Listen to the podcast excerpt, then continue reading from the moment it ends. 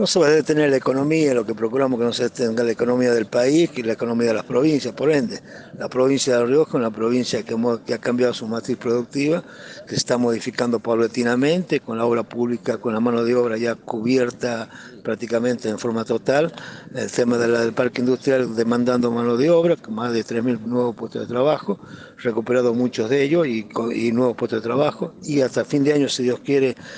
prácticamente mil puestos de trabajo más, lo que habla que hay un crecimiento importante, el sector comercial dinamizado, las confiterías dinamizadas, con, con una demanda importante, con una demanda importante y con, los, y con, las, con las expectativas cubiertas, como así también el comercio. Lo que estamos procurando, digamos, entre todos juntos, es parar un poco con el tema de la inflación el turismo que saturó, digamos, la plaza de la provincia de Rioja con la satisfacción de cada uno de nosotros, ¿no? De ver que la provincia estuvo la vanguardia de las provincias argentinas que tuvieron mayor porcentaje de ocupación hotelera y, y, teniendo que, recurrir a, a, domicilios particulares para que alberguen a los turistas que vienen a conocer nuestra provincia y a compartir con nuestra gente. Lo que habla, digamos, de ahí un crecimiento importante. Y muchas veces somos receptores de,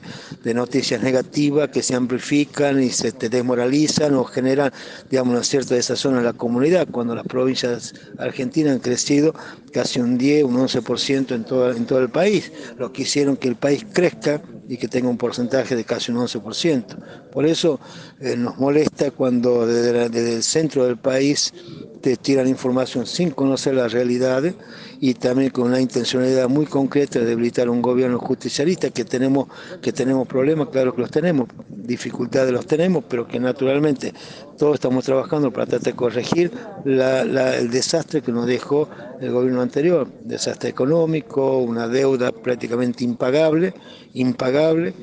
y un acuerdo con el Fondo Monetario Internacional al obtener esa deuda con un plazo cortísimo lo que hace lo que es impagable. El default se va a dar de hecho en caso de que no haya un acuerdo con el Fondo Monetario. En estos momentos que estamos viviendo se, se amplifican los problemas y se, y se minimizan las cosas positivas. Esto lamentablemente los medios nacionales que tienen una intencionalidad concreta que representen y defienden intereses muy concretos, están permanentemente bombardeando, inclusive con situaciones que,